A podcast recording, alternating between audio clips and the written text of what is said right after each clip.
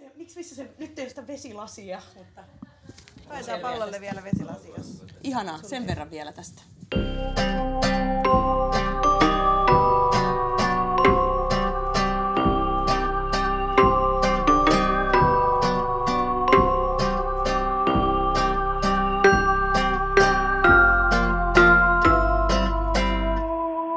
Tervetuloa Surullista köyhää ja nöyrää podcastin live-lähetykseen. Nyt on siis 11. tammikuuta 2020 1112020. Tämä on hieno päivämäärä. Siis me ollaan Silja Euroopalla, Viron aluevesillä tällä hetkellä. Eli tämä on 25. Falklandia risteily.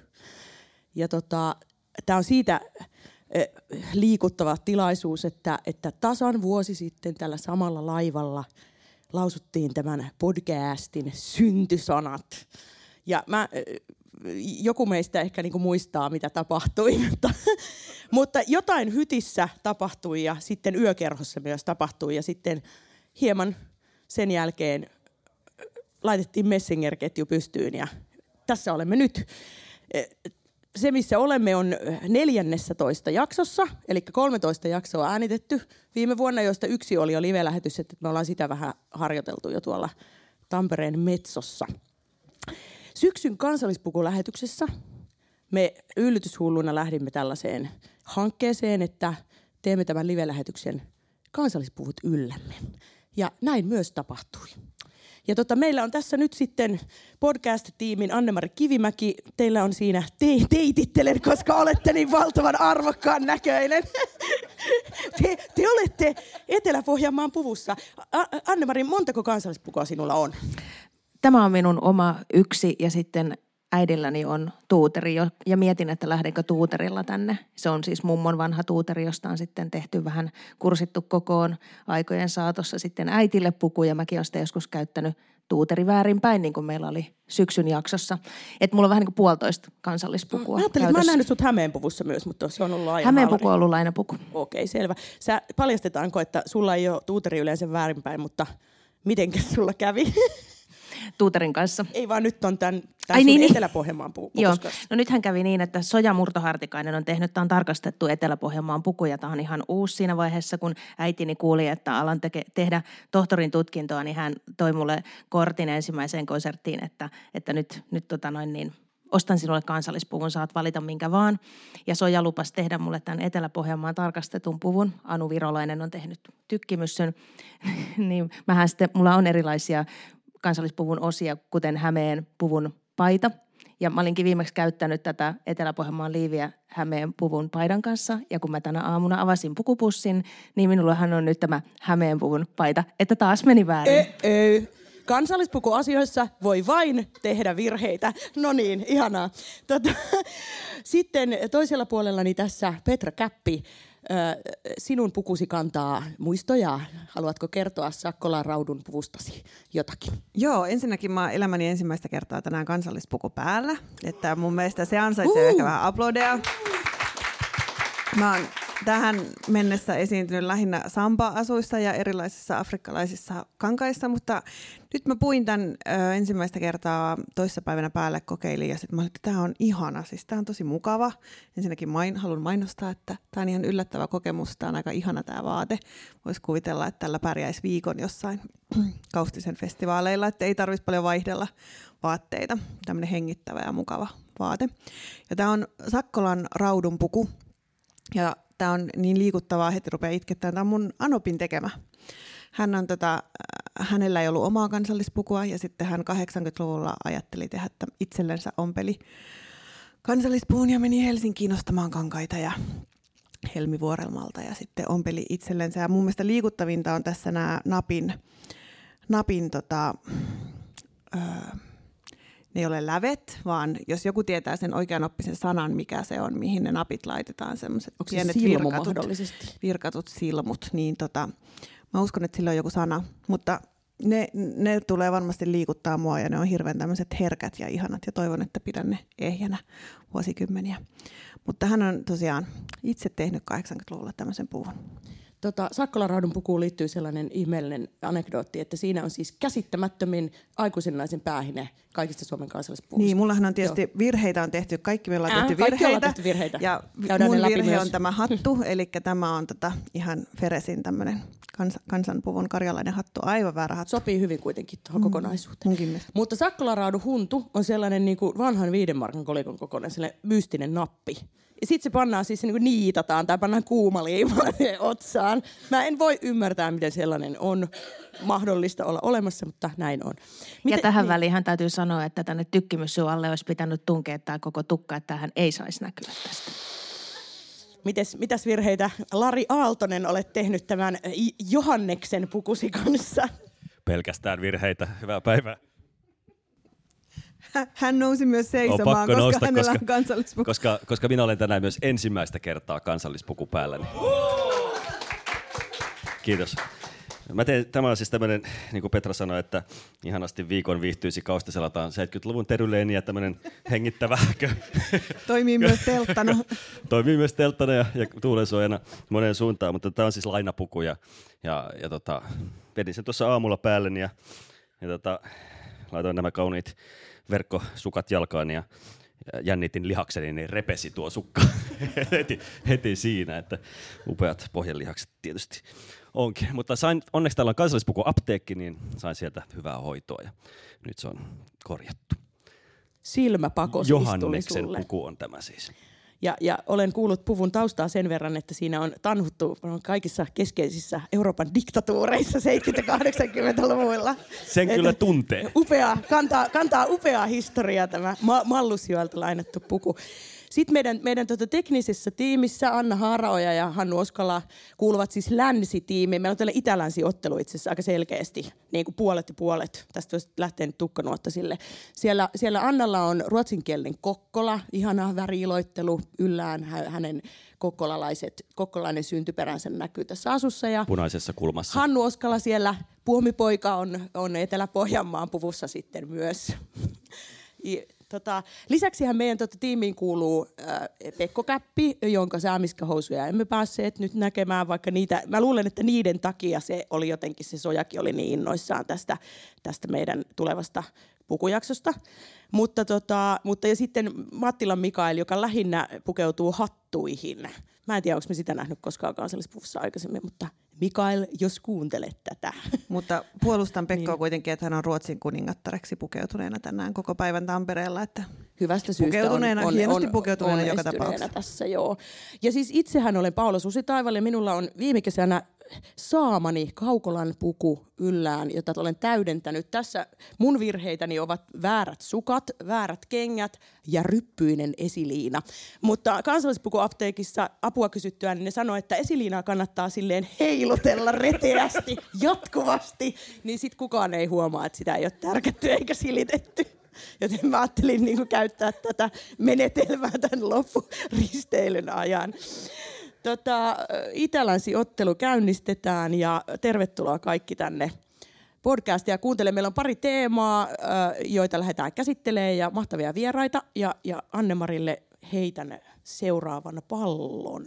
Eli lähdetään. Ensimmäinen vieras. Kertomatta. Kansantanssin maailmaan. Kansantanssin maailma. Ehkä se Kyllä. voidaan kertoa tästä vielä, että meillä on täällä yleisömikrofoni, että jos tuntuu, että missä tahansa vaiheessa haluaa kommentoida, niin sitten vaan, vaan tuota noin niin, kättä ylös, niin asia hoituu. Ja, ja semmoinen ä- äkkisseltään vielä, että kun kuitenkin unohtuu, niin meillähän on meitä, meidän taustalla vielä hieman ollut tukemassa, eikö se niin, että matkastudio, noita laitteita on aina meille, meille piuvannut ja sitten Teemu Korpipää on nikkaroinut jinglejä ja näin ja varmaan kaikkea. Ja meillä on ihana yleisö, jonka korjauksista ja palautteesta podcastimme kehittyy ja kaunistuu sitten jatkuvasti. Mutta nyt lähdetään. Kansantanssi. Petri Kauppinen, tervetuloa. Voit tulla tähän vaikka tähän istumaan. Ja siinä on sinulle mikrofoni. Hyvää huomenta, Petri. Hyvää huomenta. Onpa kiva tulla näin hyvän tuuliseen seuraan. Anteeksi, että olen alipukeutunut Sottissimo Vestee-paitaan. Että Eikö tuntuu... se ole, toihan on ihan hyvä puku mun mielestä nyt sulle. Kyllä, joo, tämä on tämän, tämän ajan kansanpuku. Että mä oon satsannut kuitenkin näihin punaisiin kenkiin, että mm. tuota, siinä on sitä diktatuuriaikaa. Petri Kauppinen, olet alalla iso, iso, iso vaikuttaja. Muun muassa Folk Jam Oulun ammattikorkeakoulu. Silloin kun minä opiskelin joskus Ysärillä, Oulun konsa oli aika tunnettu. Tupakuhinat, semmoinen nousi mulle mieleen. Sitten sä oot taiteellinen vastaava Pispalan sottiisi. Oot ollut mukana varmaan kaikilla Falklandia risteilyllä. Ehkä voit korjata jossain vaiheessa, jos et ole ollut. Antti Savilamme jälkeen sut on valittu huutokatrillin vetäjäksi. Isot saappaat, jotka oot täyttänyt. teatterikoreografina toimit ja oot saanut ensimmäisen etnokaalan vuoden tanssintekijäpalkinnon 2017. Ootko Aplodit. Hän on tehnyt taustatyötä, kyllä, kiitos, Jeska kyllä. sentään. Joo. Nyt Joo. on toimitettua sisältöä. Tässä on toimitettua sisältöä ihan selkeästi. Tuota, en ihan kaikilla risteilyllä o- ollut, mutta tuota, sanotaanko, että sieltä alusta asti tähän päivään on hyvä jatkumo, että, että sillä tavalla niin kuin, hyvin tehty taustatyö. Ja Petrin mä halusin ehdottomasti nyt, koska me ollaan mietitty, että kansantanssissa pitää puhua tästä meidän, tässä meidän podcastissa, niin mä ajattelin, että täällä kiireinen mies saadaan napattua vähäksi aikaa tänne meidän podcast-tiimiin. Ja mä haluan lähteä tähän päivään. Ei mennä nyt mihinkään historiaan. Käydään sitä sitten sunkin kohdalta läpi ja tänne tulee sitten vielä myöhemmin meille toinen ka- kansantanssivieras. Mutta nyt ensin Petrin kanssa, mikä on kansantanssin tämän päivän tilanne? Ja lähdetään nyt ehkä enemmän sieltä ammattikentän puolelta, koska Oulun ammattikorkeakouluhan tuottaa ammattilaisia ja sä olet siellä opet- Tanssin lehtorina, kyllä. tanssin lehtorina. Joo, joo. Tällä hetkellä meidän tanssin tila on itse asiassa suhteellisen hyvä. Meillähän on sillä tavalla poikkeuksellinen Suomessa tämä koulutussysteemi, että meillä koulutetaan suoraa pedagogeja, eli tanssin opettajia. Meillä ei ole kansantanssin varsinaista sitä taiteilijatasoa millään ollut koskaan oikeastaan. Eli kaikki, kaikki alalla olevat henkilöt ovat tanssin opettajia, ö, tanssinopettajakoulutuksen saaneita. Silti kaikki nämä eh, ihmiset, jotka meiltäkin valmistuu, niin työskentelevät koreografin, tanssinopettajan, tanssijan ja tuottajan töissä. Eli jotain me ollaan kuitenkin meidän koulutuksessa siinä piskuisessa neljän vuoden, joka on hyvä koulutus, mutta, mutta varsin lyhyt, niin jotain me ollaan kuitenkin tehty oikein, että me ollaan saatu, saatu kentälle valtava määrä ihmisiä. Me voidaan tällä hetkellä puhua ehkä noin kuudesta kymmenestä henkilöstä jo, jotka toimivat kansantanssin viitekehyksessä enemmän tai vähemmän, niin kaikki nämä ö, meiltä valmistuneet ja, ja siitä sitten jatkaneet omiin suuntiinsa, niin kaikki ihmiset työskentelee hyvin moninaisesti näissä tehtävissä. Että meillä ei ole, niin kuin, meillä ei niitä varsinaisia taiteilijoita, ammattitaiteilijoita ei ole, vaan että ne on kaikki on lähtenyt pedagogista, mutta kaikilla on taatusti se taiteen sielu ja sydän siinä tekemisessä jollain tavalla kutoutunut kuitenkin tämän, tämän niin kuin uran myötä sitten. Saanko mä kysyä, että mi- mi- millaisena tämä tilanne nähdään niin kuin teidän tanssijoiden kesken? Että ajatellaanko, että se on niin kuin hyvä vai huono asia? Haaveillaanko semmoisesta, että olisi enemmän semmoista taiteili- taiteilijuus keski- keskittynyttä koulutusta tai vaikka pidemmälle meneviä koulutuksia, että olisi tanssin tohtoreita tai että ha- onko tämmöisiä haaveita ja toiveita? Toi on tosi hyvä kysymys ja kaikki on varmasti sillä kannalla, että niitä haaveita on. Että jokainen meistä kipuilee siihen suuntaan, että haluaisi sitten jatkaa. Tämä opettajuus on erittäin hyvä polku. Kaikille se ei ole välttämättä se oikea ja hyvä lähtö, mutta että kaikki sitä joka, joka tapauksessa tekee, koska siinä työllistyy. Mutta että kyllä me niin mietitään koko ajan, että missä, missä me tuota, ikään kuin tehdään tämä meidän kansantanssin ja kansanmusiikin se semmoinen niin kuin kehittyminen siihen vapaaseen omaan, just, onko se nyt taiteellisuus sitten se oma oikea sana siihen, mutta missä se tapahtuu tämä, tämä jatko-opinto mahdollisuus, niin se, se on nyt koko ajan ilmassa. Että, ja tässä on ollut erinäisiä kytköksiä ja, ja ajatuksia siitä, ja kyllä nyt ainakin toi Sibelius Akatemian suunta tuntuu niin kuin ehkä ainoalta oikealta tässä tapauksessa, että jonnekin sinne täytyisi löytää se väylä. Niin, jos miettii kansan musiikkia, niin se on jo 80-luvun alussa sitä on opetettu Sibelius Akatemiassa korkeakoulu-yliopistotasolla.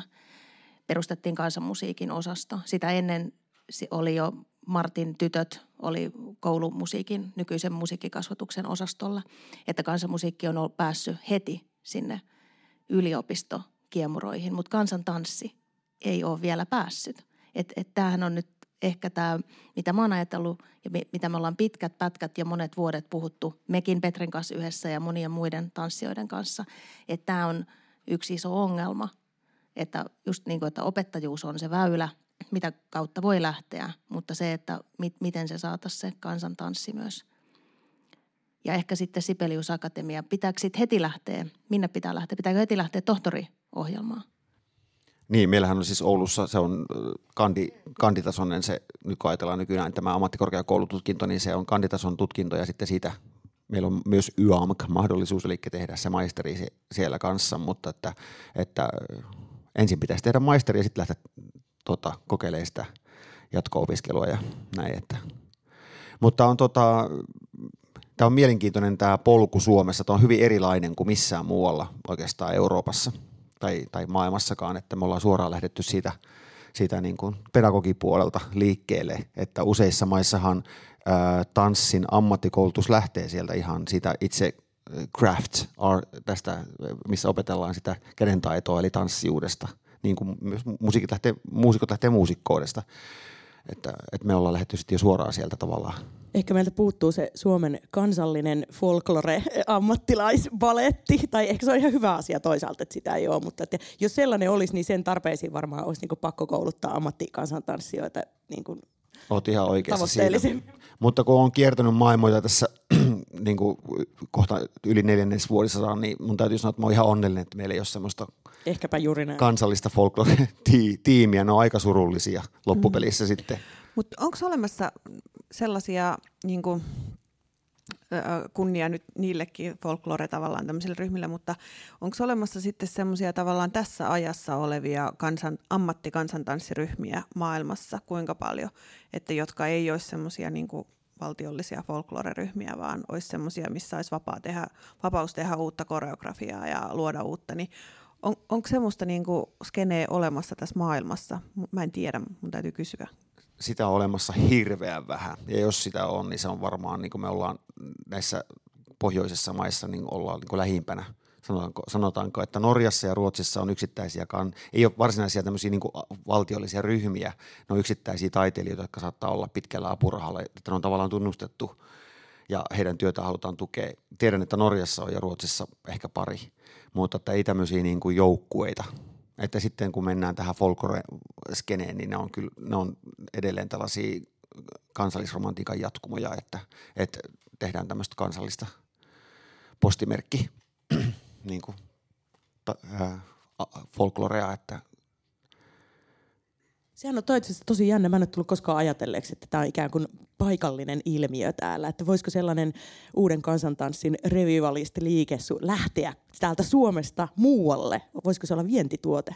Voisi olla, mutta jos nyt katsotaan sitten tätä taas tätä suomalaista kansantanssin kenttää tällä hetkellä, niin me ollaan todella edistyksellisiä niin kuin ihan koko maailman näkökulmassa, että, että ollaksemme näin nuori, nuori kansa ja pieni sivistysvaltio, niin tämä meidän tanssikulttuuri on aivan käsittämättömän laaja. Eli se, että mitä meillä niin kuin tänä päivänä vaikka näyttämöllä, minkälaisena suomalainen kansantanssi näyttäytyy, niin se, on niin kuin, se spektri on aivan äärimmäisen laaja, että se ei mahu mihinkään voi lepäpöytää.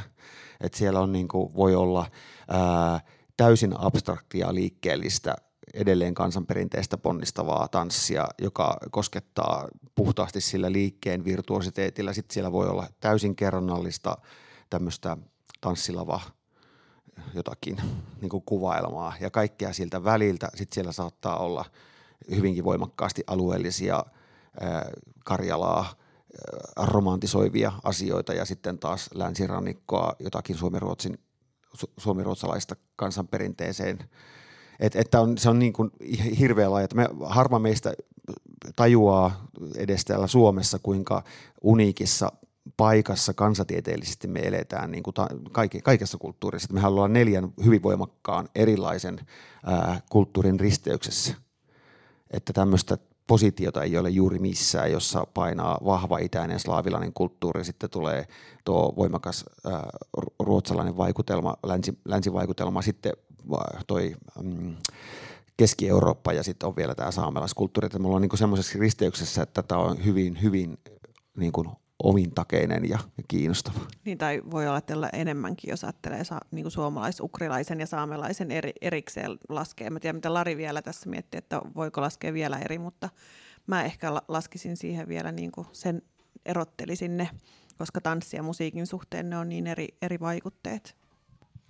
Piti vaan sanoa, sanoa se, että kun jo 15 vuotta sitten mulla oli sveitsiläinen ystävä käymässä täällä ja käytiin, mentiin Kaustiselle ja värikäs tarina kaikin puolin, mutta, mutta tota, hmm. hän oli siis hyvin hämmentynyt siitä, hän on, hän on musiikin tutkija tai etnomusikologia ja tälle, ja hän oli siis aivan haavi auki siitä, että, että ensinnäkin, että kansan musiikki oli nuorison soittamaa musiikkia. Hän oli ensin siitä, että mitä ihmettä. Sitten, että kansallispuvut on elävää perinnettä, eikä niin kuin nimenomaan sellaista vahanukke museokamaa. Ja, ja sitten, sitten nimenomaan tämä, että, että kaikki tekee ja kaikki soittaa ja se perinne on ja elää ja uusiutuu. Ja se oli jotenkin, silloin en ollut itse tajunnut tätä asiaa niin, että itse ajattelin, että, että, kansallis, tai, että ikään kuin se mielikuva meillä on, että kansan, tai en tiedä onko meillä juuri, mutta ehkä kuitenkin kansallispukujakin, vaikka pidetään silleen vanhahtavana juttuna ja, ja, ja samaten kansan musiikkia, ainakin ehkä 15 vuotta sitten, niin tajus sen, että eihän se todellakaan ole näin, että se on, että meillähän on tosi, tosi elinvoimainen tanssi ja musiikkikulttuuri täällä.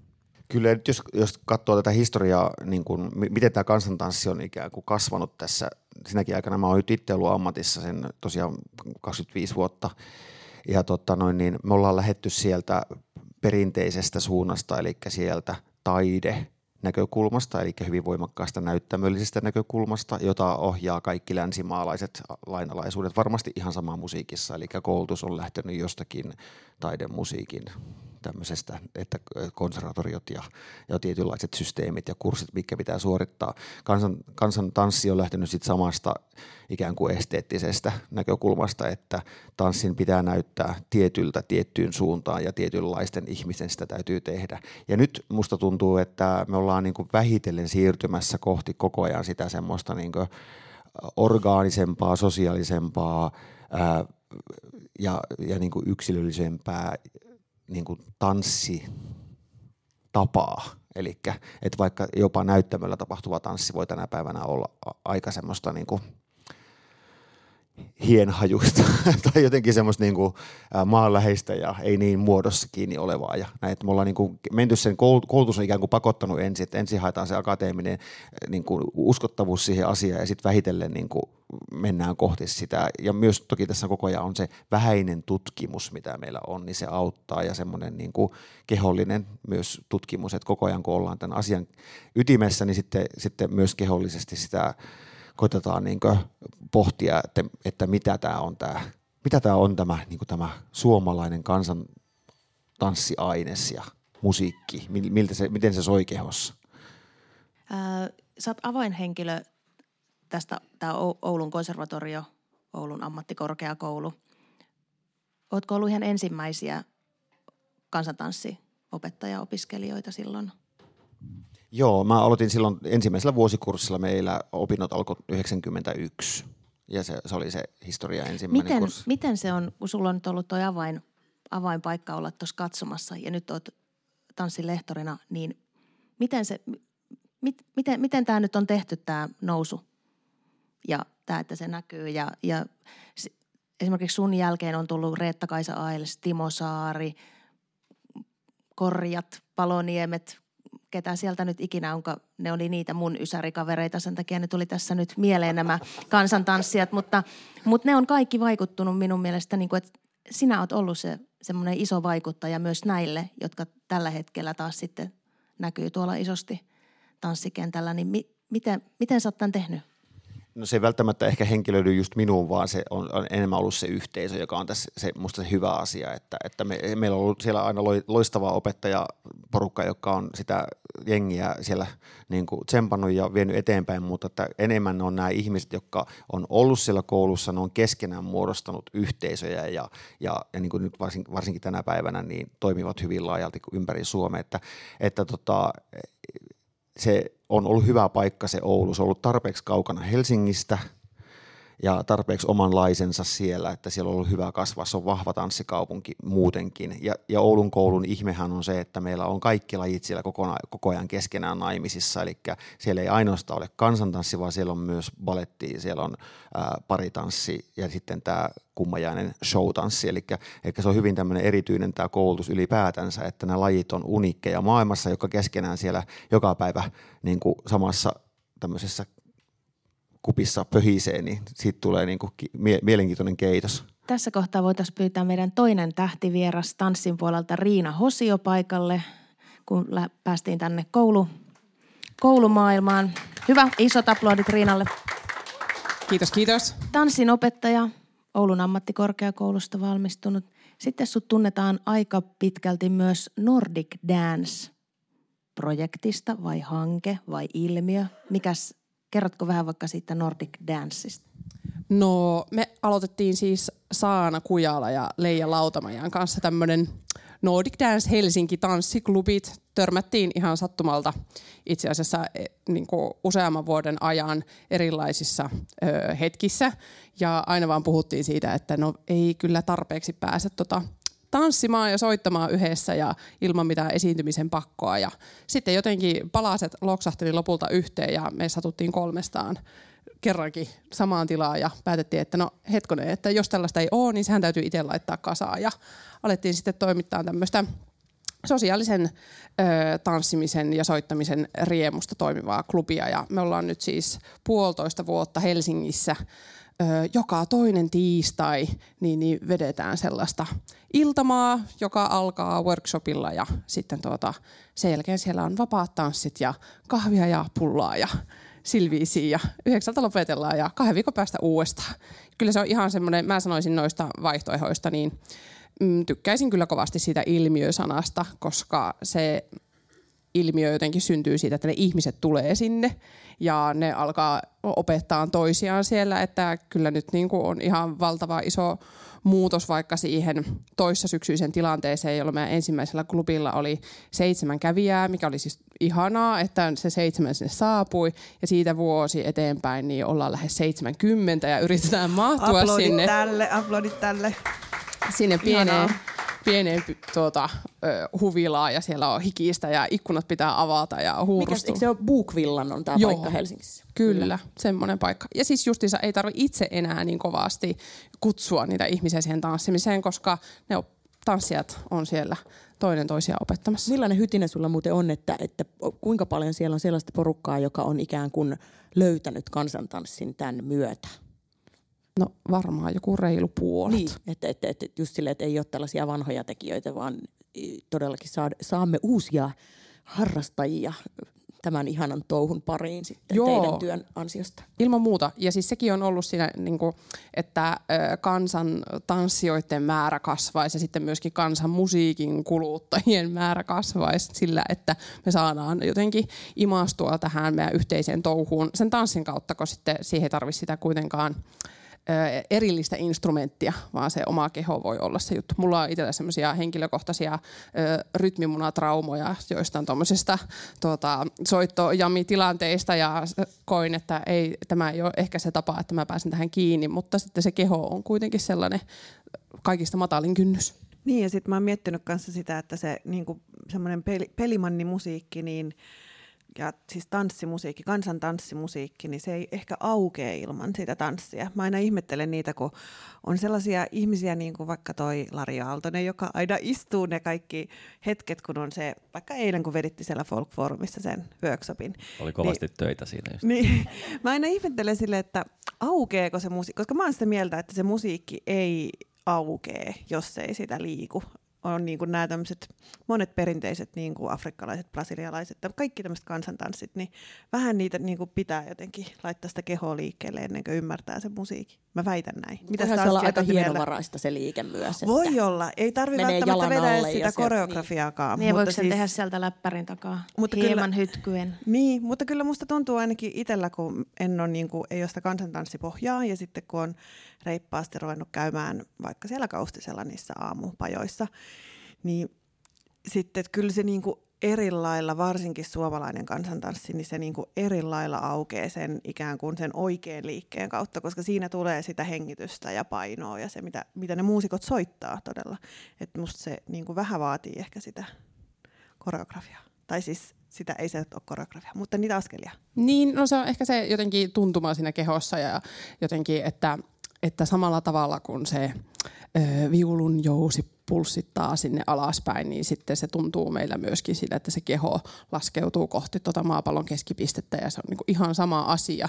Ja tosi jotenkin mahtavaa on huomata se, että, että tanssijat noilla meidän klubeilla vaikka todellakin pystyy reagoimaan siihen musiikkiin ja siihen tapaan, millä sitten siellä yksittäinen pelimanni soittaa. Että, että nyt vaikka joulukuun viimeisin klubi, mm, muistan meillä oli klarinetti siellä tuota, säästämässä ja va- vautsi mikä se olikaan, se semmoinen herkkyys mikä siihen syntyi, että sitä ennen jotenkin tuntunut, että nämä askeleet on hyvä painaa tänne alas, kun se haitari sieltä säästää, mikä on ihana tapa sekin. Ja sitten taas, että tuodaan seuraava instrumentti ja sitten se koko liike näyttää ihan eriltä ja tuntuu eriltä ja jotenkin näkyy ihmisten takaraivoista, että, että tässä ollaankin jotenkin, eikä se tarkoita yhtään että me oltaisiin mitenkään varovaisia sen kanssa, vaan että se kerta kaikkiaan se tanssi ja musiikki on ihan sama asiaa, joten väistämättähän ne vaikuttaa toisiinsa.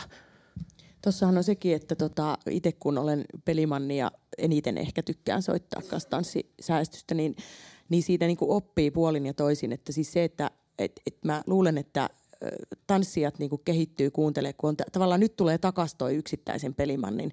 Se, mikä jotenkin Ruotsissa on tuolla jossain alemmalla ja muualla on ollut niin kuin koko ajan semmoinen käytäntö, että soitetaan yksi, yksi tai kaksi viulua voi soittaa tansseja, niin täällä on vähän niin kuin tarvinnut siihen niin kuin bändi, täällä on vähän passoa ja jotain tällaista, niin, niin teillä siis selkeästi niin kuin, niin kuin myöskin siinä, missä soittajat oppii tanssijoita niin kuin katsomalla ja reagoimalla, niin, niin saavat sitä niin kuin vielä menevämmäksi sitä soittoa, niin, niin tanssijat oppii kuuntelemaan siitä ikään kuin saamaan sitä pulssia siitä ihan siitä pelkästä melodiasta. Ja, joo, joo, joo, just näin. Ja sitten jotenkin, että ei, tai muistan semmoisiakin tilanteita, että, että kun se live-musiikki onkin tuntunut jotenkin itse asiassa aika vieraalta tuommoisessa tanssiopetustilanteessa, että nyt jos miettii tänä päivänä, että kuinka usein sitä oikeastaan sellaista herkkua pääsee tekemään, niin sehän on ihan valtava oivallus siinä tanssin tiimellyksessä, että aivan, että mähän itse asiassa ihan hirveänä voi täällä edes vaikka puhua tämän mun parin kanssa,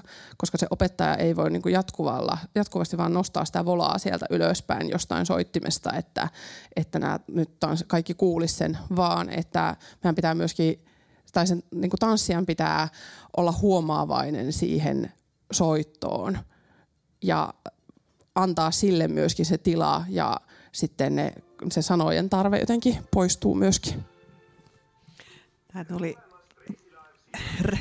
Reisi Live tulemassa, mutta jatketaan silti. Hei, kertoisitko vielä vähän tota, eilen siellä workshopissa oli kanssa semmoinen hauska asettelu tanssijoiden ja soittajien kesken, että ne soittajat oli siellä keskellä ja sitten me tanssittiin siitä, siinä soittajien ympärillä. Onko tää, oliko tämä uusi keksintö? Mä en ole onko, onko se tehty tosi pitkään? Mä en ollut aikaisemmin tuollaisessa tilanteessa. Mä en nyt välttämättä mitenkään kauhean pitkään ole tehty, mutta en mä nyt hirveän halua sanoa, että se olisi jotenkin öö, täysin uusi keksintökään, mutta tota, kyllähän semmoinen ehkä mm, tendenssi on ollut, että no niin, jos meillä on joku tuota, pelimanni täällä säestämässä, niin sitten se ajautuu sinne nurkkaan ja siihen tulee tämä koko katrillikuvio siihen sitten tota, niin kuin, ö, valtaamaan sen koko tilan. Mutta tuommoisessa niin kuin vapaan paritanssin äärellä, missä se keskeinen suunta on tanssisuunta ja sen imu, eli sinne vastapäivään menne, niin ilman muuta sinne keskelle kannattaa tuoda se ääni ja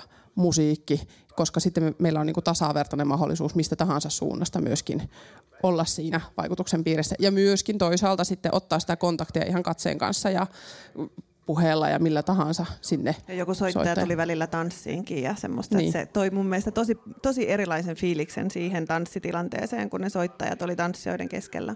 No tuolla Sibelius Akatemiassahan on kansantanssi kaikilla niin sanottuna pakollisena oppiaineena, eli masurkat ja polskat ja valssit ja hampot ja sottiisit ja jenkat, pari, nimenomaan paritanssi variaatiot, niin siellä käydään läpi että pystyttäisiin sitten soittamaan svengaavasti tanssijoiden kanssa. Mutta toihan on mahtavaa tämä uusi ilmiö, mitä on huomannut, kun on ollut tämä paritanssihanke, mihin voidaan ehkä vähän tästä pikkuhiljaa liukua Riinan ja Petrin kanssa, niin esimerkiksi Tanssimaniassa oli myös tämmöisiä workshoppeja, joissa oli Sibelius Akatemian opiskelijoita ja Oulusta oli näitä opettaja-opiskelijoita ja paritanssilähettiläitä, niin siellähän nimenomaan sai valita, että tanssiiko vaiko soittaako. Ja myös ihailtavasti myös tanssijoista moni osaa soittaa, niin ne välillä otti joku kansantanssi opettaja opiskelija ottikin haitari ja meni soittamaan sinne Polskaan, niin se on, tämä on mun mielestä hienoa, että tämä rupeaa menemään, ettei ole tanssia ja muusikko, vaan ollaan yhdessä ja uskalletaan tehdä, ettei ole myöskään sitä kynnystä,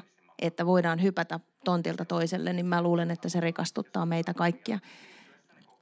Mutta tässä kohtaa, Riina, kun sä hyppäsit tänne, mä esittelin sut pikaisesti ja me lähdettiin heti niin sanotusti analysoimaan kaikkia jousen ja kaikkea sitä semmoista hytkettä. Niin kerro, kerro sun polku sieltä Oulun ammattikorkeakoulu, miten sä sinne löysit, koska se on varmasti tosi erilainen kuin Petri. Että jos te kumpikin sanoisitte lyhyesti, kun Pete on ollut sieltä ensimmäisestä vuosikurssista ja sä, sinä oot taas sitten ollut myöhemmin, niin teillä on varmaan hyvin erilaiset ollut. Et miten löysit koulutuksen ja, ja... Joo. No tota, siis mä oon aloittanut tämän tanhuamisen kuusivuotiaana Rovaniemellä ja Rovaniemellä on myöskin tuota Lapin urheiluopisto, jossa siis on edelleen tanssilan perustutkinto ja se oli silloin se koulutus jo olemassa silloin, kun mä tota, ö, yläasteella ensimmäistä kertaa mietin, että jaa, tuommoinen tuonne ö, pykataan tuonne Ounasvaaran laelle, että olisikohan tuossa jotakin mielenkiintoa. Ja sitten toisaalta totesi, että ehkä tämä lukio onkin turvallinen juttu. Ja silloin mietin ö, tuota, valkolakkia päähän sovittaessa hirveän tuota, korkean itsetunnon varassa, että niin, että mitä tahansa muutahan voi kyllä lukea kirjoista ja mä oon niin hyvä siinä, että, mutta toi tanssiminen on sen verran haasteellista, että sinne ei koskaan valmista. Jos mä kokeilisinkin sitä ja unohtasin tämmöiset niin lääkäri- tai arkkitehtiasiat ja sitten menin sinne urheiluopistolle, opiskelin siellä kaksi vuotta, eli 2008 on sinne mennyt ja 2010 tuota, joulukuussa valmistunut ja siinä sitten puoli vuotta ö, tein pelkästään opettajan hommia niin kuin tunti palkkalaisena siellä Rovaniemen ja Pellon ja Ranuan suunnalla. Ja tuntui, että mulla ei ehkä siihen ollut hirveänä välineitä. Ja se jotenkin tanssijuus oli mulle semmoinen mm, henkilökohtaisesti jotenkin puhuttelevampi asia. Ja sen jälkeen hakeuduin sitten kansanopistoon ö, Västra Nylands folkhögskola, niin tuonne Karjaalle, missä on siis taidetanssin linja.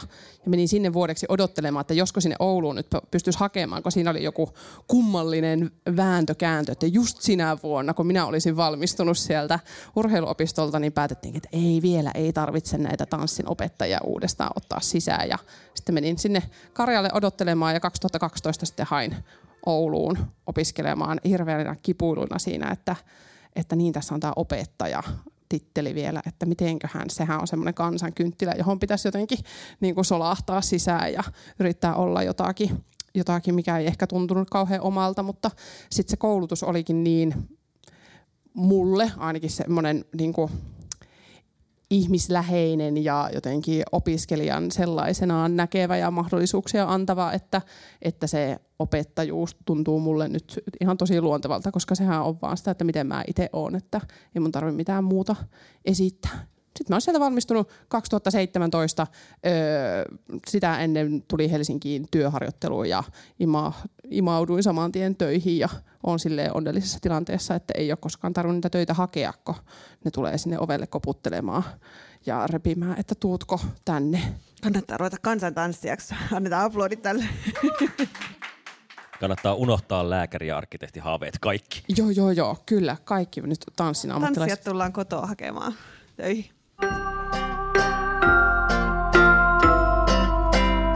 Entäs Petri, polku?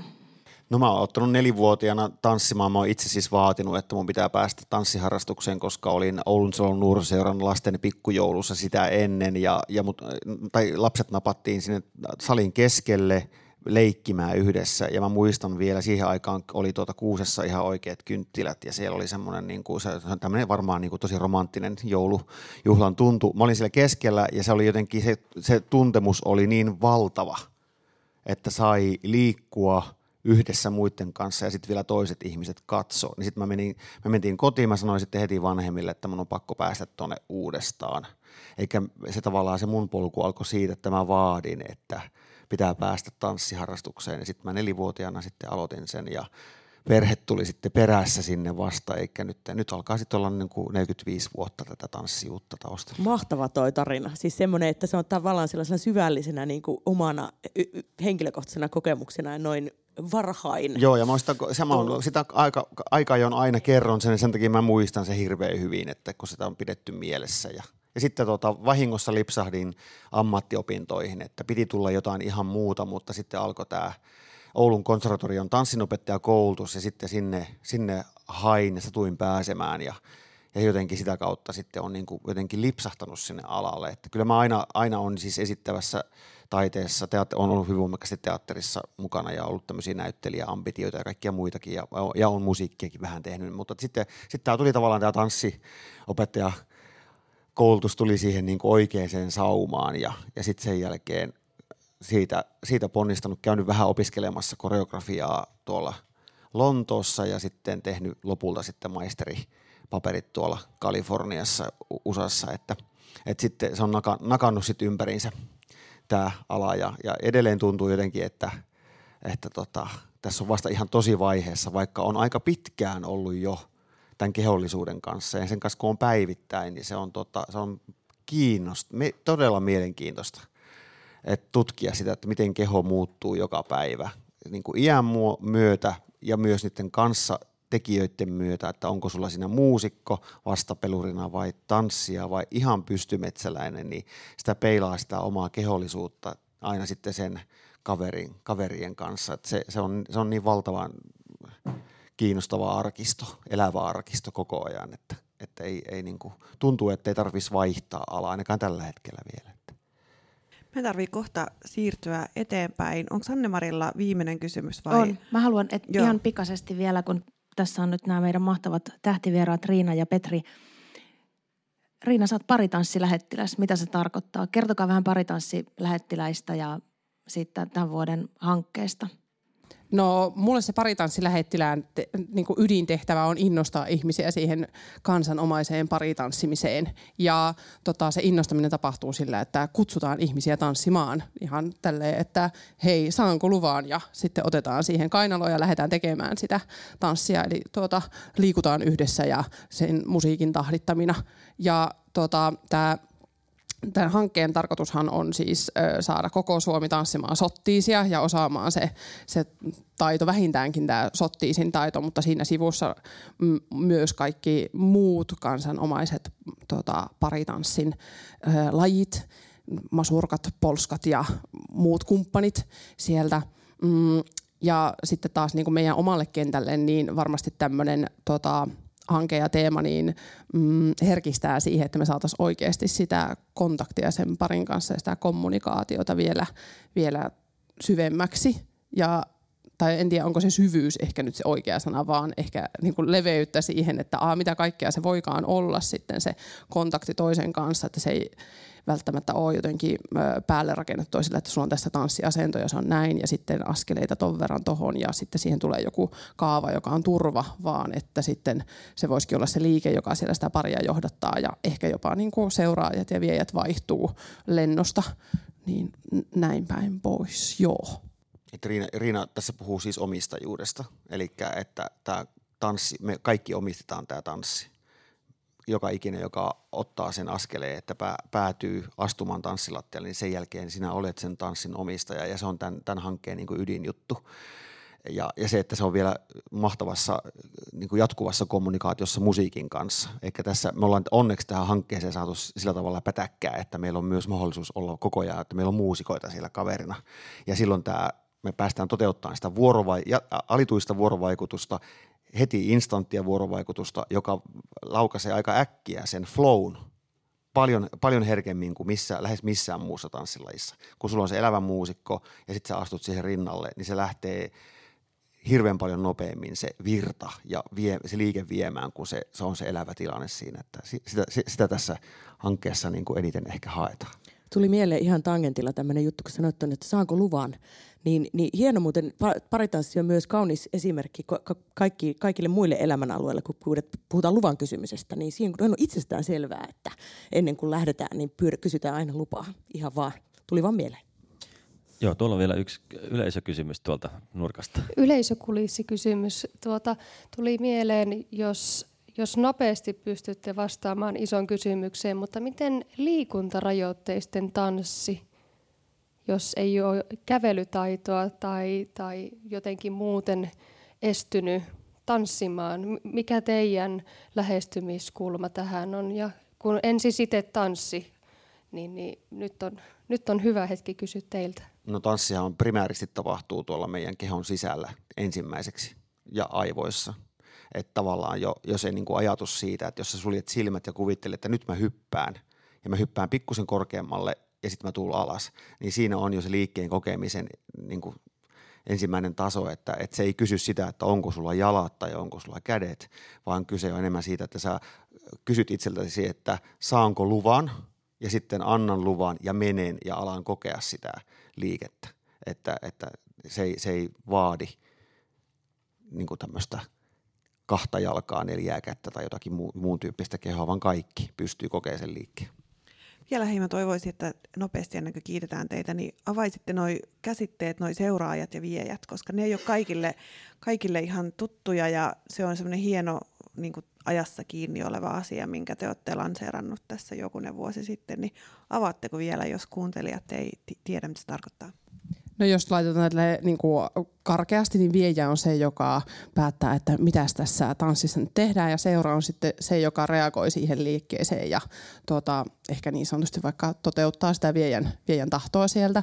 Mm, Tämä voisi olla semmoinen ihan ääriesimerkki, mutta sitten itse asiassa niin tuommoisessa paritanssissahan niin se vienti tipahtaakin sinne parin väliin, eli se mitä seuraavaksi tapahtuu, niin se ei välttämättä ole vaan jomman kumman päätös, vaan se on yhteinen päätös, joka itse asiassa tuleekin siitä, että me lähdettiin liikkumaan nyt tohon suuntaan ja jostain tuli ehkä jommalta kummalta vahingossa joku impulssi, joka viekin meidät seuraavaan suuntaan. Eli tuommoisessa paritanssissa, kun se vienti tipahtaa, eli se, mitä seuraavaksi tapahtuu, jos puhutaan vienistä siitä, niin kun se tipahtaa sinne parin väliin, niin silloin molemmat siitä parista seur on siinä seuraajan roolissa, eli reagoi sitten siihen päätökseen, joka oli siellä sisällä. Mä itse olen tuota, hyvin ö, niin kuin vientiorientoitunut, että sitten jos mietitään taas jos mietitään tota, niin kuin sitä niin kuin äärimmäisiä tuota, piirteitä, niin tosi monesti tykkään sanoa myöskin sitä, että seuraaja saa aina ehdottaa, niin sitten se, että molemmin puolin pystyy myöskin mm, ehdottamaan sitä, että mitä hän seuraavaksi vaikka tapahtuisi. Ja ihan pikainen korjaus tuohon, niitä ei ole missään nimessä meidän keksintö, eikä tämä ole ollenkaan uusi asia, vaan tuo on äärimmäisen vanha asia. Tämä Mutta vie... se, että siinä on vähän riisuttu ne sukupuolet. Kyllä, sukupuolet on niin riisuttu, joo, ja me ollaan, joo, mitä aikaisemmin näin. Joo edellisinä vuosina ei ole hirveästi puhuttu, että Kyllä. se on viime vuosina tavallaan Joo. on tullut se sensitiivisyys siinä, että riisutaan ne sukupuolet näistä käsitteistä. Sitä mä tässä vähän niin kuin hain. Joo, ja tätä vahvasti käsiteltiin Tanssimoniassa viimeksi, viime syyskuussa tätä asiaa, että millä nimillä nyt sitten kutsutaan, kun tanssia vaikka opetetaan. Kiitoksia Riina ja kiitoksia Petri ja tähän vielä tähän, että kaikki osaa sottiisia tämän paritanssihankkeen jälkeen, niin pikainen kalluppi, että käsi ylös, ketkä nyt jo osaavat sitä sottiisia täällä. No niin, melkein kaikki ihan... ja loput sitten, eikö tänään ole vielä pop-up kursseja täällä, tansseja, saattaa olla. Vielä on, vielä, vielä ehtii. pääsee. Vielä ehtii Folklandia risteilylläkin. Ja Nordic, Nordic Dance on heti Helsingissä. Ja, ja... Joo, joo, ja Oulusta löytyy myöskin, että ei pelkästään Helsingissä. Me ollaan jo levittäydytty. Hyvä. Kiitoksia t- kansantanssin tähtivieraat Kiitos. Petri Kauppinen ja Riina Hosio.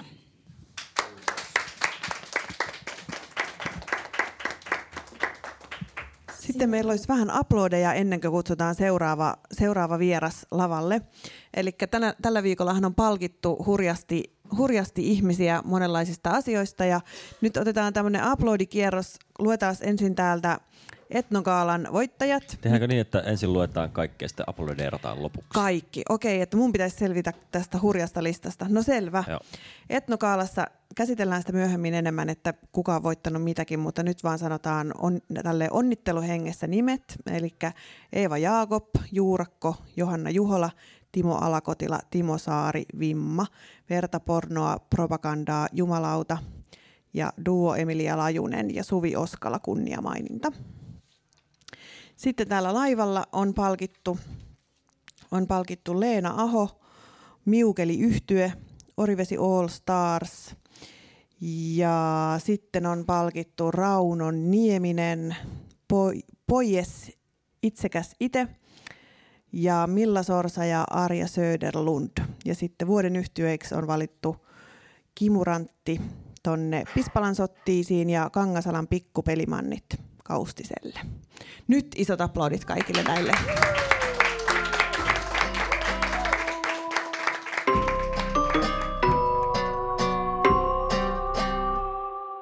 Kansantanssista Etnokalan palkintoihin ja sieltä sitten Folklandiaan Lari Aaltonen. Hyvä, kiitos tästä kunniasta. Eli toisena aiheena, onko meillä joku semmoinen kello täällä, niin toisena aiheena meillä on siis, halutaan vähän puhua nyt Falklandiasta, missä siis tällä hetkellä olemme ja lillumme täällä Itämeressä. Ja, ja tota, oikeastaan tämä on nyt 25. Falklandian risteily ja, ja tota, ajatuksena tässä nyt puhua enimmäkseen siitä, että ää, miten tämmöinen homma oikein tehdään, miten tänne saadaan kuinka monta sataa talkoalaista täällä nyt onkaan hommissa. Ja me ollaan nyt pyydetty tänne meidän ää, kokemusasiantuntijaksi tänne talkoolainen Jyri Siimes. Tervetuloa. Ja mulla on oikeastaan yksi kysymys, ja siitä sitten mennään vapaa-pudotuksella, että ää, miten tämä niin sanotusti rakkaudesta lajiin homma on johtanut sinut tänne, ja miksi vuosikaudet täällä käyt? Kuinka monessa kertaa tämä ylipäätänsä sulle on? Siis tämä on 19 kerta ja 20 vuotta täällä on ollut, eli yksi, yksi vuosi jäi välistä. Ja se, mikä mut tänne johti, oli, oli se, että Pispalan sottiisin 30-vuotisjuhla oli tulossa jostain käsittämättömästä syystä. Silloin haluttiin toisen vuosikurssin teatteri- ja draamatutkimuksen opiskelija käsikirjoittamaan kyseisen juhlan. Ovat katuneet sitä monta kertaa jälkikäteen. Mutta tota, äh, mulla oli siis, äh, mä olin itse jättänyt niin kuin tanssin taakse ehkä muutama, muutama vuotta aikaisemmin siinä sitten ja et kuitenkin tuttu kenttä. Ja tota, silloin mut pyydettiin, silloin heti kun Folklandia lähti, niin oli kyllä kavereita, että hei lähdekö mukaan talkoisiin sinne. Ja sitten mä olin vähän, no en en oikein tiedä, että piti olla niin jotenkin ämmänellä jokin tanhuristelyllä. Täm, tämmöinen niin se mentaliteetti, mikä siinä oli, kun oli, jä, oli ehkä jättänyt sen sen taakse, mutta sitten mut pyydettiin tänne, että hei tuu, koska sä tapaa, mä tulin tapaamaan niin kuin ihmisiä haastattelemaan sitä 30-vuotisjuhlaa varten. Kaikkia tämmöisiä legendaarisia hahmoja, niin kuin mitä just Antti Savilampea ja kumppaneita, niin kuin tavallaan sitä Pispalan sottiisin historiaa ja sitä kerättiin ja sitten kysyi, että no voiko sä tehdä jotain muutakin hommia siinä samalla. Mutta no, to, jos nyt kerran sen laivalla on, niin kyllähän nyt jotain muutakin teen. Mä olin muistaakseni tota, sisäänkäynnin valvoja. sanat. Kuuluu, joo, kyllä. Mä olin sisäänkäynnin valvoja, eli mun tehtävä oli semmoisen kliksuttimen kanssa olla tuolla teatterilla ja kliksuttaa siitä, että sitten kun tuli 250 täyteen, niin piti sanoa ihmisille, että enää ei mahdu sisään. Ja Saatko mobilaattia sitten teu, peukaloon? Kyllä, joo. Vastuullinen tehtävä. Vastuullinen, se oli vastuullinen tehtävä. Ja, mutta silloin mä olin myöskin, äh, että mä pääsin haastattelemaan näitä ihmisiä, mä olin myöskin sen rakennusristeilyn, sen valmistelevan risteilyn täällä. Ja silloin kun oltiin Turun linjalla, niin se, on, se oli itse asiassa tosi niin kuin jännä, että kun siinä oli siis puolitoista tuntia aikaa tyhjentää kaksi kuorma-autoa ja yksi bussi ja ka- kaikkea muuta kamaa. Siinä on siis tosi lyhyt aika. Ja sitten ei saa tehdä yhtään mitään. Siis sitten on se menomatka, ei saa tehdä yhtään mitään, että vasta kun lähdettiin ta- takaisinpäin, niin ruvettiin rakentaa. Niin siinä jouduin moniinkin hyvin omituisiin hyttipileisiin keskustelemaan suomalaisen kansantassin nykytilasta, jota viimeiset 20 vuotta olen kyllä kuunnellut täällä sitten senkin jälkeen, että se on jotenkin, joku, joku siinä vaan on, että joskus tuossa kahden kolmen aikaan yöllä niin on pakko ruveta keskustelemaan suomalaisen kansantassin nykytilasta aina tuolla hyttykäytävillä. Että Tämä on kyllä huomattu. Muistaakseni viime yönäkin kävi näin. Kyllä, joo. Mutta siis siitä se lähti. Ja sitten, sitten seuraavana vuonna kysyttiin, että no lähdekö taas, että oliko kiva, mutta joo, totta kai mä lähden. Ja pikkuhiljaa sitten vastuullisimpiin tehtäviin niin kuin koko ajan. Ja tota, Nykyään kunniavieras se on se kaikista vastuullisin tehtävä. Kyllä, siis toista kertaa kunniavieraana. Se on, se on hienoa. Tämä on outoa myöskin sellainen, niin kun kattelee kelloa, että koska alkaa työvuoro eikä alkaa. Mä ainakin monta kertaa, kun esimerkiksi tiesin, että tuun Top Clubille, joka on tässä 12 kerroksessa keikalle, niin varmistin, että onhan Jyrillä työvuoro silloin, kun minä tulen keikalle. Sä oot ollut aika paljon stakena ja sitten ainakin esiintyjät aina niin kuin oppii tietysti tuntemaan näitä stakemanakereja, niin mulla oli ainakin aina se kysymys sottienitoimistolta, että onhan Jyrillä juuri silloin työvuoro. Joo, ja sitten se, se, oli semmoinen, mihin oppi, koska sit, et, et tavallaan stakemanageri, mä olin siis juontava stakemanageri, mulla oli siis toinen stake siinä apuna, mutta mä hoisin sekä sen juontajan homman että sen stakemanagerin homman, niin se oli, se on niin kuin, no siis tosiasiahan stakemanagerilla on tämä, että, että tota, et ammattilaista sä et saa lavalle ja amatööriä sä et saa sieltä pois. että tota, ja se on niin kuin, näin se on. että tota, että tota, tota, Uh, mulla, mulla on, mä sain siis omilta opiskelijoilta, siis mä, mä, mä oon kouluttanut tänne yhden sukupolven stakemanagereita, jotka on nykyään täällä hoitaa niitä mun hommia, niin mä sain semmoisen rintanapin, missä on siis kersantin nämä kolme kulmarautaa tuossa rinnassa, ja siinä lukee, että stage manager, just obey and we'll get along fine. Eli kuhan tottelet, niin tullaan hyvin juttuun. Niin tota, mutta se on niin kuin, ja sitten tietysti, koska sitten mä itse kanssa katsoin, että ketä siellä on, että on just tuttuja muusikkoja, niin kuin, se rupesi oppii niin kuin vuosien varrella, niin kuin, että kelle pitää tuoda pyyhkeitä ja kelle pitää tuoda kaksi pulloa vettä ja, ja, ja niin kuin kaikkea tämmöistä, mutta se on, se on hirvittävän hienoa. varmaan se kahden pullon se bändi. Kahden, te ollut se kahden pullon bändi, kyllä.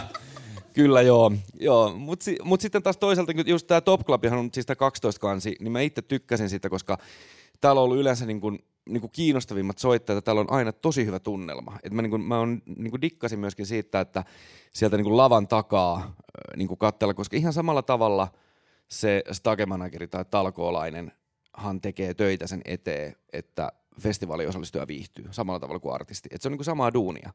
Et niin kuin sitten, sitten kun se artisti lähtee soittaa ja jengillä on hyvä, niin sä voit myös itse taputtaa itseäsi selkään, että hei, mä, mä sain ne lavalle.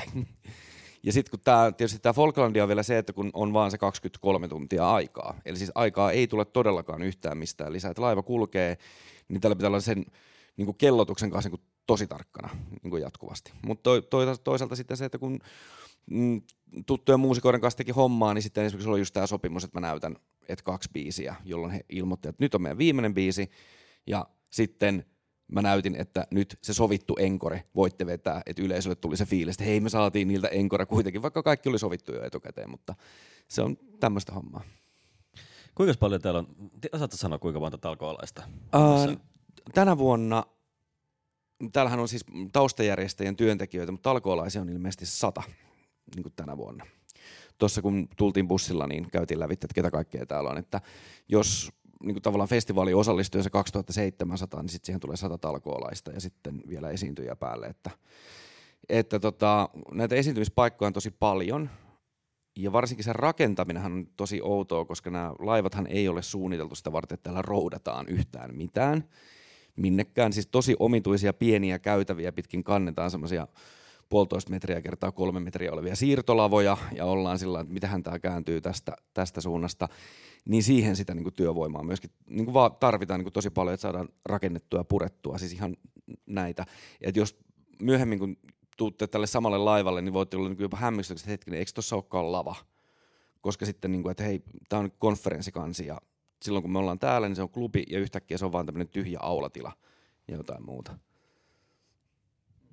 Joo, tämä on, kyllä, tämä on kyllä hieno. Siis niille podcastin kuuntelijoille te nyt kaikki olette todistettavasti tällä hetkellä Folklandilla, mutta ne, ne, jotka ei ole ollut, niin täällä on siis kolmisen tuhatta kansan, musiikin ja kansantanssin ammattilaista harrastajaa ja ystävää. Ja, ja siis koko laiva on, on siis ikään kuin samaa porukkaa. Ja, ja kuuleman mukaan laivan työntekijät aina vähän kisailee siitä, että kuka pääsee töihin tälle vuorolle, koska täällä on hyvin vähän jos ollenkaan mitään järjestyshäiriöitä ja, ja harvemmin myös oksennellaan. Mä tänään keskustelin ää, tai yritin vähän udella, kävin tuolla pressitoimistossa, siellä oli, oli tota, tota Falklandian järjestävää tahoa Pispalan sottiisi toimistolta, niin vähän yritin kysellä, että että onko nyt tällä risteilyllä kukaan joutunut putkaan, mitä ei tietystikään voida suoraan sanoa, mutta, mutta ilmeisesti se on kovin harvinaista, että Falklandialla koskaan kukaan olisi putkaan joutunut, että putka taitaa olla tyhjänä. Sinnehän voisi jonkun lavan tietysti pistää No, pystyyn. meillä oli... Ette te kokeillut silloin kerran? Joo. Me oltiin todella viime... Me, me käytiin niinku, ö, ne, neuvottelemassa jonkun turvallisuuspäällikön kanssa, joka oli sitä mieltä, että kyllä Puhti saa mennä etelä... Meillä oli maakunta reissu täällä, Silja Euroopalla Puhti täytti 10 vuotta maakuntamatkat ja just valittiin helikopterikannet ja niin edespäin ja haluttiin Pohjanmaa viedä putkaan. Ja se oli ihan viimeisistä niin kuin metreistä. Sitten joku ylin, ylin, ylin turvallisuuspäällikkö oli sanonut, mutta jos sitten kuitenkin joku joutuu sinne putkaan ja sitten se on, siellä on jotkut naiset tanuamassa ja soittamassa hanuria, niin se on hirvein rangaistus sille putkaan joutujalle. Se hän, oli, hän oli huolissaan nimenomaan siitä. Oikeus niin, eikö, toi, eikö, eikö toi kuulu siihen niin kuin julmat ja epätavalliset rangaistukset? Eikö se ole niin kuin kielletty Miksi YK:n lähdit sopimuksista? Falklandialle? Mut siis to, mut joo, mutta siis toi, jo, siis, ja siis tää on, tää on niinku, mut tääkin on niinku, mitä niinku tavallaan niinku Falklandilla on tapahtunut. Esimerkiksi nyt- nythän aikoinaan saunaosasto oli se, missä ei ollut tapahtunut yhtään mitään. Ja tota, me oltiin valmistelevalla risteilyllä, siis saunomassa vaan silloin illalla, kun ei saatu rakentaa. Ja sitten porukalla siinä laulettiin äh, suomalaista tuhmempaa kansanperinnelaulua siellä äijissä. Ja sitten tuli niin yksi näistä saunaosaston niin kuin työntekijöistä, että kun heitä niin harmittaa, kun he ei pääse tähän mukaan. Että kun kaikkialla muualla pääsee henkilökunta katsomaan tätä meininkiä, että ettekö te voisi tänne keksiä jotain. No kännissä ja läpällähän se idea lähti, että no jos me pistettäisikin tämmöinen niin tuhmien laulujen Ja oli tulossa sopivasti hengellinen, hengellisen musiikin Hengellisen, teema, hengellisen teemavuosi. kansanmusiikin teemavuosi. Ja sitten piti keksiä jotain vastapainoa ja siitä se ajatus syntyi. Kyllä. Tämä on tämä tarina. meemikuva niin kuin vuosi myöhemmin. Si- siitä, siitä tuli meemikuva ja mä muistan vielä ikuisesti, että kun siis media uutisoi, esimerkiksi tämä oli just se juttu, että kukaan ei muista sitä hengellisen kansanmusiikin teemavuotta millään tavalla, vaan että esimerkiksi Aamulehden B-osan etusivulla on Petri Hoppu munasillaan laulamassa tuhmia kansanlauluja saunassa. Tämä oli niinku, mihin niinku jengi tarttu kiinni ja muistan vaan, niin kuin Petri sitten jälkikäteen sanoi, että no ehkä tämä nyt ei ollut se, mitä lähdettiin hakemaan, mutta no, kaikki julkisuus on hyvää julkisuutta. Että. Mutta siis tämmöisen, että et oikeasti siis äh, henkilökunta niin tykkää tästä. Ja sitten silloin, kun oltiin Turun linjalla, niin varsinkin tällä kaudella 12 oli siis äh, konferenssi-isäntä tämmöinen Beni, legendaarinen hahmo, siis vuodesta toiseen tässä oltiin ja aina, että no morjesta ja mitäs menee. Niin mä olin siis viime kesänä äh, oman poikani kanssa Ruotsin risteilyllä ja Beni on siirtynyt sille linjalle ja hän oli siellä tota, hovimestarina puffassa, mä oon poikani kanssa syömässä, ei olla nähty pariin vuoteen, mutta sitten hän tulee sanoa, no moro Jyri, että mitä kuuluu, että aha sä oot tänne Helsingin linjallekin päässyt ja niin kuin tavallaan parin vuoden jälkeen ja juteltiin tosi paljon Falklandia asioista ja sanoin, että, että kun häntä harmittaa, että kun ollaan tällä Viron linjalla, että ei pääse enää tähän niin kuin mukaan, että, että kyllä se on niin kuin laivan miehistöllekin jäänyt useasti niin kuin tämmöiset asiat mieleen. Ja, ja tota, toinen mikä on se, että niin kuin mä sanoin, että mä oon niin itse kasvattanut tähän seuraavan sukupolven. Eli äh, ihmiset, jotka ei ole niin periaatteessa kansanmusiikan tanssin kanssa missään tekemisissä, mun poikateatterilaiset sällit, on ollut varmaan nyt kuudetta vuotta täällä talkoolaisina. Ja niillä on niin semmoinen jännä juttu, että nytkin kahta tyyppiä harmitti, kun he täyttää vasta ensi viikolla 18 ja mä en suostu ottaa alaikäisiä tänne enää mukaan, niin niillä, niillä tulee aina marraskuussa, kun tulee sitten kutsu talkoolaiseksi, niin sitten siellä lähtee niin hirveä WhatsApp-keskustelu. Jes, Tanhulle kutsu, ketkä lähtee. Ja nyt niitä on 14 täällä. Ja, ne on, ja se, heillä, heillä ei tavallaan ole mitään kontaktipinta-alaa siihen kansanmusiikkiin ja kansantanssiin, paitsi he ovat kaikki tanssineet niin sanotun Liinan Katrillin, eli Suistamon sähkön kankkuspäivästä Karjala, joka on niin tykin se on muodostunut traditio vanhan, vanhan tanssin. Se on niin ainoa, minkä he tietää. Mutta heillä ei ole muuta, mutta he, joo, siellä, ja Tanhulle töihin, Tanhulle töihin. Et se on niin heillä niin se juttu. Upeaa, aivan mahtavaa. Tanhulle töihin sloganilla.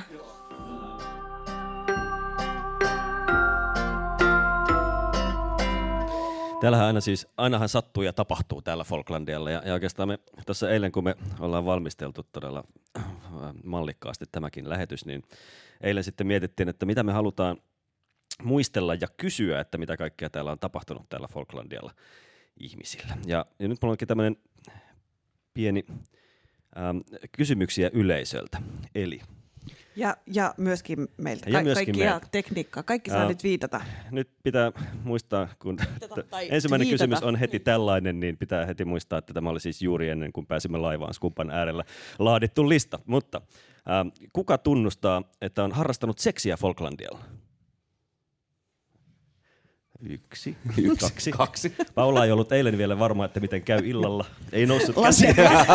Lasketaanko saunaosaston toimet? Jaa. No niin. Kuka on ollut yli kymmenen kertaa Falklandialla? Suuri Eli määrä käsiä. Suuri määrä käsiä, eli aika moni. Ensimmäiseen kysymykseen siis nousi hyvin harva käsi. Joo, totta, hyvä, että, että Mm. puhut. Nousi kaksi taisin nostaa. Kaksi kättä. Kuka on laulanut pornolauluja? Tässä on Nyt kanssa lähde, lähde, lähde 100 prosenttia, 95 prosenttia noin Kyllä, on puhutaan prosenteista, Mm. koska me ei jaksata laskea näin pitkälle, että kuinka paljon meidän runsaslukuinen yleisö käsittääkään ihmisiä. Kuka on ollut nestepaastolla koko Falklandia? Tämä tarkoittaa ne sitä, että ei ole ehtinyt syödä. Siis Onhan, ei mä syödä pelästyn- mitään, vai syödä, syödä niin tyyliin sipsiä Syödä tai ruokaa. syödä, Syödä no, ruokaa. Joo, ehkä joo. Joo, siis Joo. ruokaa ei. Siis mä nuorena ja köyhänä myös tein eväät, siis keitin aina kuusi kananmunaa ja sitten oli sellaisia ruisleipiä, kun ei ollut rahaa mennä mihinkään puffaan tai Niin, niin, munalla töihin. Munalla Joo. töihin. Joo. tai, tai sitten tota kaikkein parasta, että ot- otit vedenkeittimen mukaan ja nuudelipaketin, koska sen, sen olen tehnyt itse kyllä kanssa. Nyt että, on sensei toimintaa. Joo. Tähän arvioin, että, ar- arvioin siis, että hieman alle 10 prosenttia yle- yleisöstä, 10 prosenttia yleisöstä noin on, on vetänyt nestepaaston. Joo. Joo, ja sittenhän vielä tähän oi- oikein, kun ei ole sitä rahaa, niin sitten täällähän kannattaa kuikuilla, kun täällä on niitä semmoisia yksityistilaisuuksia, johon loppumainingeissa voi niitä cocktailpaloja mennä aamulla. Jos ei ole ehtinyt aamupalalle, niin tähän on Pro kuuma tip. vinkki. Joo, no entäs ähm, kuka on jamitellut aamuyöllä käytävässä tai aulassa? Ja nyt on jo Nyt on jo lähes 100 85 prosenttia. prosenttia. 95. Mm. Loputkin kannat, kannattanee se joskus tehdä. Ää, kuka on tanssinut yökatrillia? Noin, noin puolet. Mitä, etkö ole Juri tanssinut yökatrillia? Siis musta tuntuu, että mä en ole varmaan koskaan siis, että mä oon ollut siinä niinku mukana, mutta mä en ole varmaan koskaan niinku ollut tanssimassa. Että aina niinku jotenkin, että varsinkin silloin, kun se oli oikeasti niinku joka kannella se yökatrilli. Että se ei ollut vaan niinku tossa, että, että se oli niinku joka puolella. Mutta mä, mä, oon- mä oon todennäköisesti aina ollut duunissa, niin mä en ole tanssinut. Entäs kuka on mennyt samoilla silmillä aamupalalle, eli valvonut koko yön? Noin puolet. Yli puolet. Yli puolet. Mä, en, mä en ole Ei varma onnistu tästä. kyllä enää. No, La- Larilla onnistui. Tänä aamunakin taisi käydä näin. he, hupsista. Melkein. Entäs, tämä on hieman itselleni suunnattu, kuka on nukahtanut omalle keikalleen Falklandialla? Ainoastaan Lari Aaltonen viittaa. Mutta- Kerrotko vielä Lari tämän Niin, tapahtuman? No, no, tämä, oli, tämä liittyy edelliseen kysymykseen sillä tavalla, että samoilla silmillä aamu yhdeksän keikalle. Ja, ja tuota, soitin, Meillä oli siis Uulun kanssa joku semmoinen improvisaatiokeikka, täysin improvisaatiokeikka yhdeksältä aamulla jos, jossain, missä se oli, siellä teatterissa. siellä Eu- Euroopassa, teatteri Euroopassa. Joo, ja siis mulla oli semmoinen, semmoinen tota pitkällisehkö meditatiivinen sitar osio siinä välissä, ja jo- jossain vaiheessa, jossain vaiheessa havahdun siihen, kun joku töni, että joko se loppui. Niin ja hän- soittoasentohan on sellainen... So, soittoasento istuva. ja, ja siis säveletkin jatkui vaikka hitaa kosti. että me muuten ei siis ymmärretty, että hän oli nukkunut siellä keikalla ennen kuin Larisi tunnusti keikan jälkeen, että näin pääsi käymään.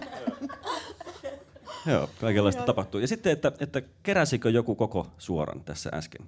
Viittasiko joku kaikkiin kysymyksiin? Oot ainoa sellaista, sellaista mestaria ei vielä löytynyt tässä vaiheessa, mutta ehkä niitä löytyy Tavoitteita elämään. joukosta. Joo. Tuossa oli Falklandin Sanomissa oli sellainen bucket list-tyyppinen homma, niin me voitaisiin tehdä oma versio siitä sitten. Ehdottomasti. No pitäisikö kerätä vielä sit sellaiset hau- hauskimmat, tässähän näitä on jo tullut, mutta tuleeko mieleen sellaisia niin sanottuja hauskimpia muistoja Falklandialta myös yleisöltä kerätään? Mä, mä voisin nopeasti sanoa, että kun siirryttiin siltä tota, Turku-Tukholma-linjalta pois, niin y, siis mulle tärkein Falklandia risteilyn osio hävisi, joka on se paluujuna. Siis mulla ei ole siis aikuisessa elämässä koskaan ollut missään niin mahtavaa kuin Falklandia paluujunassa. Niin siellä pystyi, pystyi soittamaan siis. Soittamaan Joo, ja, ja, ja nauttimaan eväitä. Ja siellä oli aina jotenkin sellainen, se, sitä on vaikea kuvailla sitä tunnelmaa.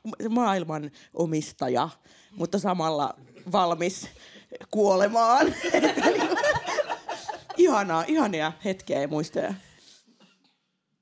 Onko, onko tota, saatte miettiä hetken, onko jollain heti mielessä semmoinen niin unohtumaton hetki muisto Falklandialta? Sieltä löytyy yksi. Täällä tuodaan mikrofoni teille. Montakin mukavaa muistoa, mutta, mutta tässä tuli niinku mieleen se, että ää, miten kamalaa oli, kun täällä ei ollutkaan ketään laulajia eikä soittajia. Mä tulin tällä paatilla pari kuukautta sitten Tallinnasta Helsinkiin. Ja jotenkin, niin kuin, no eikö, eikö tuonkaan kulman takaa kuulu mitään. Ja, et se oli hirveän epätodellisen oloinen tilanne, että ei, ei, ei kuulu, ei vaikka kuinka höristä korvia. Ja, ja just tämä kaikki rekvisiitta. Ja vaikka ei täällä nyt ihan hirveästi rekvisiitta ole, mutta, mutta on. Kiitos. Kiitos. Ja sitten sieltä seuraava. Että tuossa oli jo puhetta. Sanoitko vielä nimesi sinne? Eero Grundström tässä, että on ollut puhetta jo näistä käytäväjameista, mutta tuossa pari vuotta sitten oli aivan ihana käytävä yksityiskeikka, johon sitten tuli kyllä parem- paljonkin porukkaa, että Paula Tuhkatassu, eli Paula Raitanen omien ihanien laulujensa kanssa veti, kun mä missasin hänen keikan ja siitä valittelin, että no, pidetään tässä sitten istahdin – siihen käytävän koko lattia matolle ja Paula rupesi laulamaan ja muutenkin tämä on ihana tämä lauantain raukea, hiukan krapulainen, hidas tunnelma ja ihmisten kohtaaminen ja juttelu sen melusan illan jälkeen ja lyhyen yön. Ja joskus siinä on sitten tämmöisiä upeita yllätyksiä vielä toisenakin päivänä. Näin on. Tämä on, tämä on kyllä niin kuin edellinen puhuja tuossa sanoi, niin, niin on, on kyllä niin kuin Falklandia risteily on ikään kuin pilannut kaikki muut risteilyt ihmisiltä. Että, että se, on, se on tosi vaikea itsellenikin olla laivalla, jos ei ole Falklandialla. Sitten on siellä, kerrotko nimesi? Riitta Huttunen, hei. Terveisiä saunaosastolta. Ja sen takia tulee vähän myöhässä. Kiitos tästä ensinnäkin podcastista. Mä oon suuri fani. Ja paljonkin on hauskoja muistoja, mutta mä tulin, just äsken tapasin rekrytoimani Kanteleliiton jäsenen 15 vuoden takaa. Todettiin siellä Pore-altaassa, että ollaan pussattu. Kerran, koska me myytiin Kanteleliiton jäsenyksiä antamalla pusu, mutta se oli sellainen Brumberin pusu. Joo. Ja sitten tietysti silloin ihan ensimmäisellä risteilyllä, kun oli alaspäin toivon, massiiviset kantelepändit tultiin. Ja samoilla silmillä mentiin keikalle. Aina yleensä kantelepändit oli aamulla siellä teatterissa. Soundcheck oli puoli kahdeksan ja sitten keikka alkoi ehkä ysiltä, mutta oli hauskoja. Mullahan Folklandiaan liittyy jotenkin aina vahvasti mun teki verkkokalvoille tulee Heikki Kahila, koska 98 on ollut mun ensimmäinen Folklandia risteily – ja olin silloin Kiperä nimisen uuden kansantanssiryhmän kanssa esiintymässä ja me, me oltiin tehty edellisenä kesänä TV2 Vadelmakallion iltamia ja Heikki Kahila oli siellä meidän kanssa ja sitten me tultiin esittämään joku pieni osio sitten tonne Ocean Club, mikä se on nykyään Starlight. Nämä muuttuu, nämä nimet jää aina näihin vanhoihin kiinni. Joe's Placeäkään ei enää ole. Niin, niin, tota, niin se Heikki Kahilan kanssa ja, ja tota, ei tee mitään, ei tee mitään. Hän siellä aina lauloi ihan is- isolla äänellä, länteen itään, no länteen itään. Ja, ja se oli sen niin ihan ma- ma- varma, varmasti ihan mahtava performanssi, mitä me silloin vedettiin. Mutta se oli myös semmoinen Folklandia, että mähän olin valmistavalla risteilyllä, koska me tehtiin sitä soundcheckia just jotenkin kun edellinen risteily loppui ja seuraava alkoi. Että mä oon aloittanut tämän Falklandian niin kuin, ihan tälleen niin kuin, kun kertarysäyksellä, että kaksi risteilyä ja Heikki Kahilan kanssa lavalle. että si- siitä se lähti, ura. Tuossa oli yksi semmoinen, niin kuin, uh, siitä on aikaa, niin uh, meille tuli valmistelujärjestelmän tietoa, että tota, on niin kova myrsky, että laiva ei pääse satamaan, että meidän lähtö tulee myöhästymään kaksi ja puoli tuntia. Se oli niinku semmoinen, niinku, kokoontui koko se valmisteleva porukka yhteen ja ruvettiin, niinku, että mitä ihmettä me tehdään.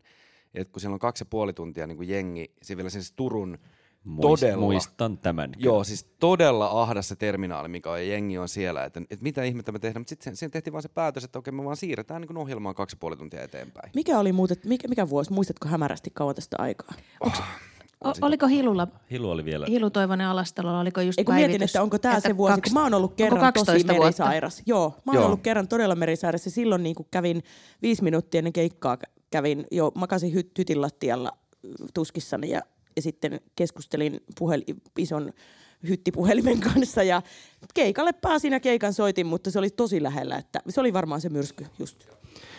Mä muistan ton siitä, että... Sano nimesi vielä. Hannu Oskala. Mä muistan ton siitä, että meidän bändin keikka oli viimeinen aikataulun mukaan ja sen piti alkaa kello kolme ja se alkoi 5.30. Mäkin mulla- muistan ton, koska mä mulla- olin stagena silloin. Ja, ja, ja mulla on pikkasen sellainen fiilis, että se ei ollut ehkä, ehkä ei ollut enää niinku kaikki paikalla silloin. Itselläkään. Bändi oli. Bändi oli. Mutta se otettiin se aikataulu silloin yöllä niinku kiinni, ja sitten taas niinku paluumatkalla oltiin niinku Soitettiin aikataulu. kappaleet nopeammin. kaikki, kaikki vähän nopeammin, niin kuin tempo, tempo, tempo. Että. Joo, vieläkö löytyy, löytyy jotain hauskoja tai tulee mieleen jotain? Tässähän näitä muistelisi vaikka loppuristeilynkin.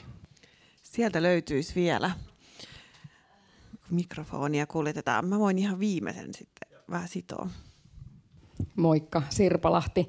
Myrskymuisto tuli mieleen myöskin, tämä ei ollut varmaan tämä vuosi, tämä on ollut jo, joku aikaisempi, niin oli kuitenkin sen verran keikuntaa. Meillä oli, olisiko ollut Food Marketissa mööbeliyhtiöllä keikka, niin toi Syntsä lähti karkuun. Saimme kiinni reunasta. Hyvä, että ei ollut flygeli kuitenkaan. niin. Joo, myrskyjä kyllä, mä en kyllä muista hirveän montaa myrskyä. Muistan siis sellaista pientä keinumista, mutta se jotenkin tuntuu luontevalta siinä jossain vaiheessa iltaa muutenkin. Ja sitten, sitten se, se mikä, mitä niin kaikki, kaikki artistit vihas, oli se, yksi, se oli se, kun tultiin Maarianhaminaan Turun linjalla, koska kun tämä laiva kä- lähtee kääntymään, tämä on hirveä tärinä. Eli mä, mä oon ollut tota, teatterissa, siellä on joku tanssikeikka, että juuri se hetki, että nämä niin makas siinä, se tanssiporukka niin makas lattialla ja sitten laiva lähtee kääntymään, niin, niin kuin tärisi sellainen päät hakkas, kun se on ihan järjetön tärinä, mikä tästä laivasta silloin tulee. Niin se oli, niin kuin, se, se oli niin kuin, itse oli sen lavan takana ja koitti vaan niin kuin pitää pokkaa, että, mitä, että niin kuin, no sovitaan, että tämä niin kuin kuuluu tähän koreografiaan, että se oli, se, oli, se oli hämmentävä tilanne aina. Nyt tuli mieleen. Puhti pahan laulu esitettiin tuolla Teatteri Euroopassa kutoskannella ja, ja tota, ää, siinä tapahtui niin, että siinä jotain pirua manataan siinä pahan laulussa. Reetta manaa pirua ja siinä ei muistaakseni jotain liikehdintää. Ja yhtäkkiä kesken sen manauksen sieltä koko lavan poikki takaa sieltä, niin kuin sieltä pukuhuoneista keskeltä lavaa hyvin hitaasti kävelee laivan henkilökunta. Mies. siellä.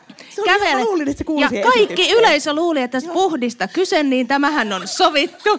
Sitten me ollaan Reetta Kaisan kanssa, että nyt se piru sieltä saapu. Ja Reetta jatko manausta. Hän ei niinku silmäänsä räpäyttänyt, että hän niinku oli keskellä showta ja vielä niinku tuosta aika erikoista tilannetta. Ja hän käveli ja käveli sinne käytävälle ja yleisön läpi niinku ihan kuin olisi ohjattu.